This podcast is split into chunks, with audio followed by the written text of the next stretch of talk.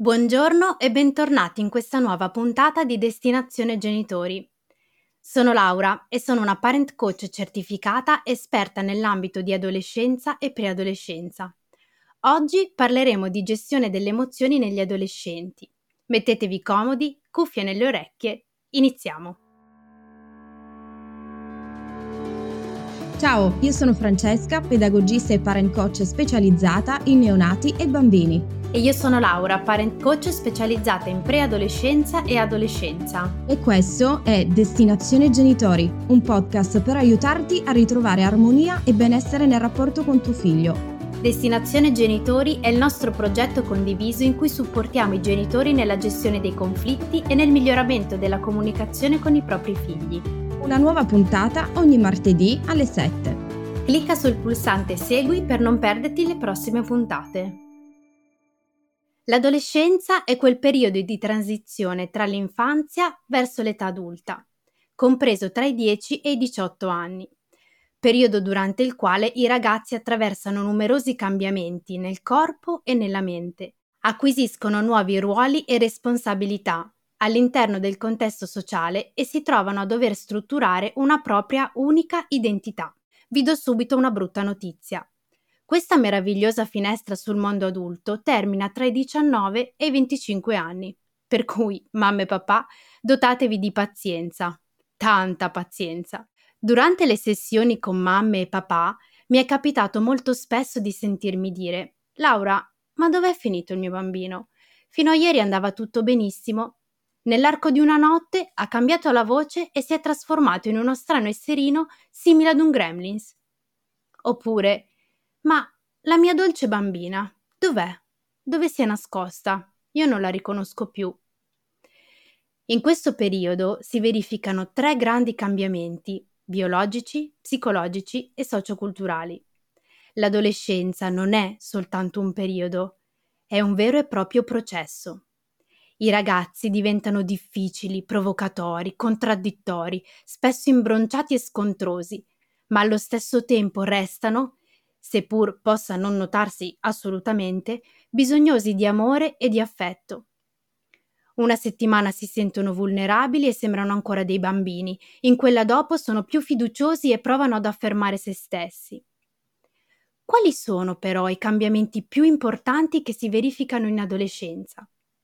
Il primo cambiamento, visibile, avviene sicuramente a livello fisico ed ormonale la ricerca della propria identità diventa prioritaria su tutto. La famiglia di origine, che fino a questo momento rappresentava sicurezza, un punto di riferimento, diventa luogo di conflitti. Si ha la sensazione di non riuscire ad evitare urla, litigate e che qualunque richiesta o tentativo del genitore vengano criticati. Stare vicino ad un adolescente può essere davvero difficile. I ragazzi prenderanno le distanze dai genitori, metteranno in discussione le regole, le opinioni, ma hanno ancora molto bisogno del vostro affetto e della vostra presenza. La famiglia resta sempre il porto sicuro in cui tornare, solo che non ve lo diranno mai, sappiatelo. Insieme a tutto ciò, gli amici diventano la nuova famiglia, il nuovo punto di riferimento.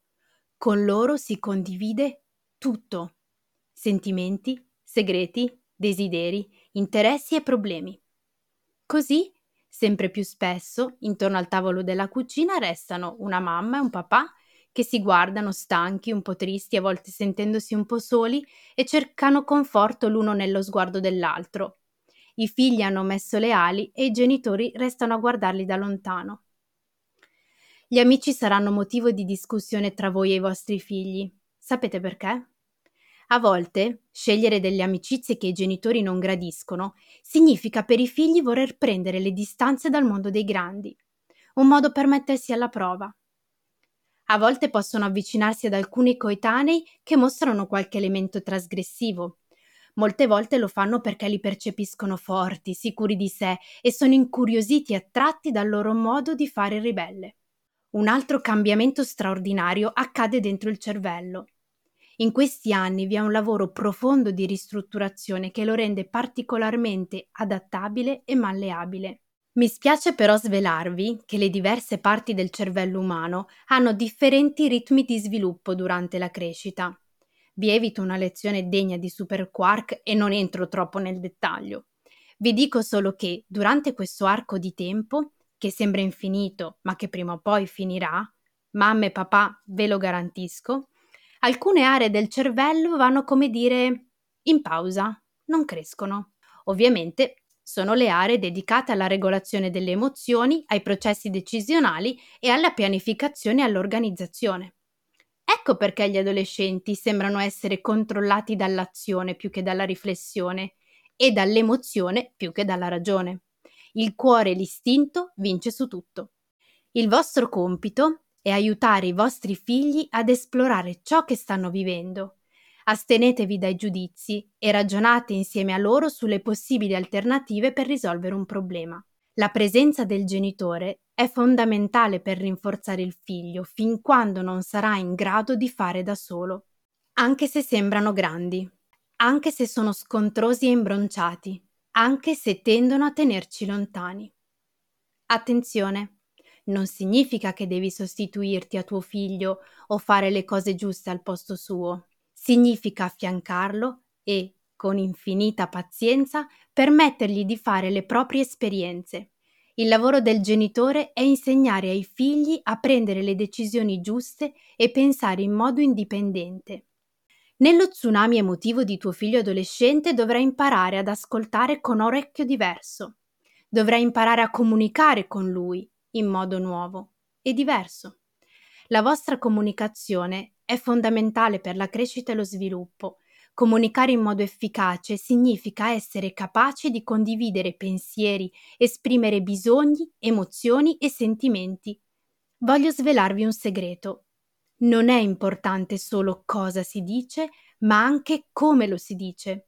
Per comunicare efficacemente è necessario che le parole vadano a braccetto con tono di voce, espressione del viso e del corpo, un tono di voce calmo e pacato, accompagnato da una postura rilassata, comunicherà accoglienza e una buona predisposizione verso l'altro. Niente di nuovo fino qui. Il difficile è metterlo in pratica.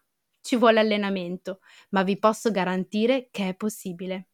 Per prima cosa, come diciamo sempre, calma e sangue freddo.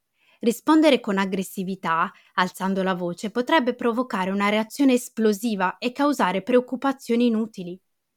Le urla metteranno vostro figlio sulla difensiva e molto spesso la sua reazione sarà porre immediatamente fine alla conversazione.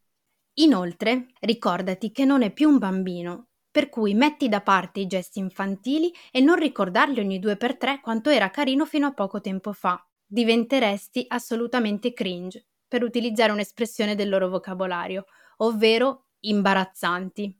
Evita quelle frasi da repertorio genitoriale tramandate di generazione in generazione che bloccano la vostra comunicazione, che chiudono invece di aprire. A cosa mi riferisco? Ecco, io te l'avevo detto. Sei grande solo quando ti pare o quando ti fa comodo. Fossero tutti questi i problemi della vita. Oppure ancora, si fa così perché lo dico io. Non mi parlare in questo modo perché sono tuo padre o perché sono tua madre. La scuola è l'unica cosa che fai, eccetera, eccetera, eccetera. Stop a questo tipo di comunicazione. Vi ritroverete a discutere con la porta della loro camera ben chiusa anziché con vostro figlio. Gli adolescenti hanno bisogno di relazionarsi con adulti credibili, di cui potersi fidare, per far fronte ai grandi cambiamenti di questa età. A volte, di fronte agli atteggiamenti provocatori degli adolescenti, è difficile mantenere una calma quasi zen e rivolgersi a loro in modo pacato. Ricordatevi e ripetetevi nella vostra mente come un mantra, la relazione viene prima di tutto. Quello che sta accadendo è un processo fisiologico. E come narra il libro A caccia dell'orso di Michael Rosen, non si può passare sopra, non si può passare sotto, Oh no, ci dobbiamo passare in mezzo. Ah, e non dimenticate di condire il tutto con dei respiri profondi. È importante mostrare interesse e ascolto verso ciò che loro ci raccontano, senza diventare intrusivi. Sia la dolcezza, ma ricordatevi che non sono più dei bambini e che i nomignoli o i vezzeggiativi potrebbero metterli in imbarazzo. Un'altra strategia utile potrebbe essere utilizzare delle frasi d'invito, come ad esempio parlami, ti ascolto, wow, non mi dire interessante, ma guarda un po', spiegati meglio, che invitano i ragazzi ad esprimere il proprio parere o le proprie idee. Voglio svelarvi anche un altro piccolo segreto. Il conflitto non viene mai per nuocere. È un'occasione di apprendimento, soprattutto per i vostri figli. Il comportamento messo in atto dai genitori durante un conflitto è un modello educativo. Il compito del genitore è proporre un comportamento più equilibrato e maturo possibile, non perdendo mai di vista la connessione con il proprio figlio. I genitori funzionano da specchio, offrono un'opportunità preziosa di apprendimento. In questa finestra di crescita lo scontro è quindi inevitabile, per quanto difficile da sostenere come genitori. È il modo in cui viene affrontato e gestito dagli adulti a fare la differenza, rendendolo o meno una sana esperienza di crescita. Vi starete chiedendo, ma quindi, nel concreto, come facciamo a parlare con nostro figlio? La cosa più importante è imparare ad ascoltare come tu stai ascoltando me, con la stessa attenzione, consapevolezza ed intenzione. Trova dei momenti adatti per chiacchierare con tuo figlio in modo informale, magari facendo qualcosa insieme, un'uscita con la macchina, qualche lavoro a casa, oppure durante una colazione o la cena. Resta in silenzio. Dimostrerai che sei realmente interessato a ciò che ti dice. Siediti accanto a lui, proprio fisicamente. Fagli sentire la tua presenza. Poni domande in modo strategico. Evita le domande che prevedono risposte monosillabiche, tipo che cosa hai fatto oggi a scuola? La risposta sarà niente, ma. Oppure cos'hai? Ma niente, ma sto a posto. Prova invece a chiedere qual è stato il migliore momento della tua giornata. Oppure come stai oggi? Aprirai la strada verso un dialogo anziché un interrogatorio. Non dimenticarti di partire dai suoi interessi. Ascolta la sua musica, informati sui programmi TV che guarda, sui giochi che fa online o alla Play. In questo modo continuerai a rivestire un ruolo attivo nella sua vita. Entra dentro i suoi interessi.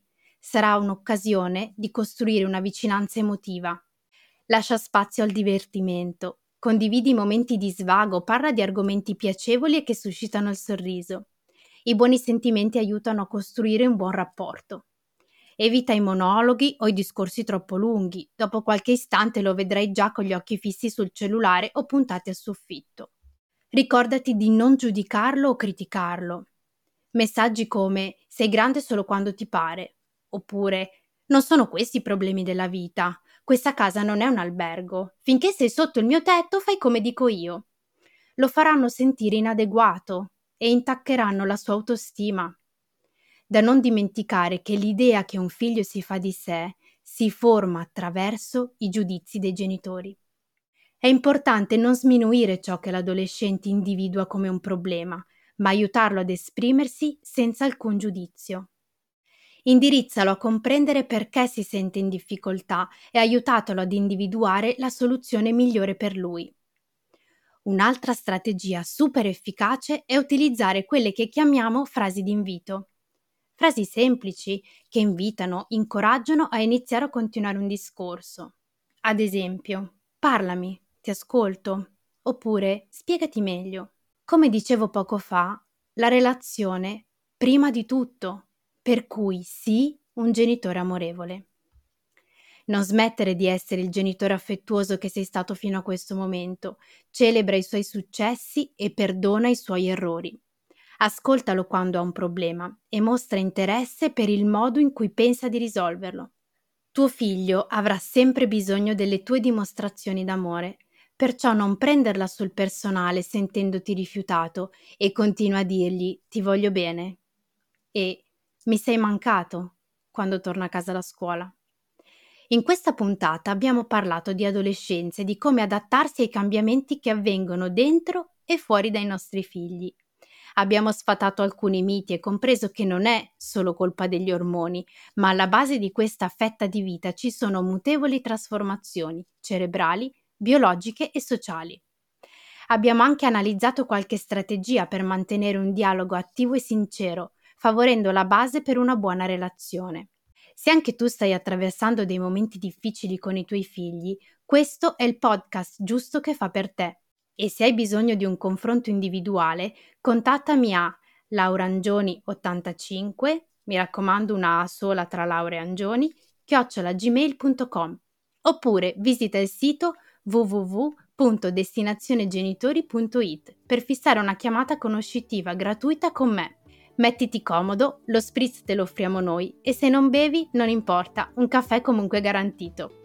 Per questa puntata è tutto, grazie per avermi ascoltata, noi ci sentiamo la prossima settimana con una nuova puntata in cui parleremo di autostima, come sostenerla e come aumentarla. A presto! Se questa puntata ti è piaciuta lasciaci una recensione o 5 stelline su Apple Podcast o Spotify. Se vuoi contattarci, ci trovi a info-destinazionegenitori.it oppure visita il nostro sito web www.destinazionegenitori.it.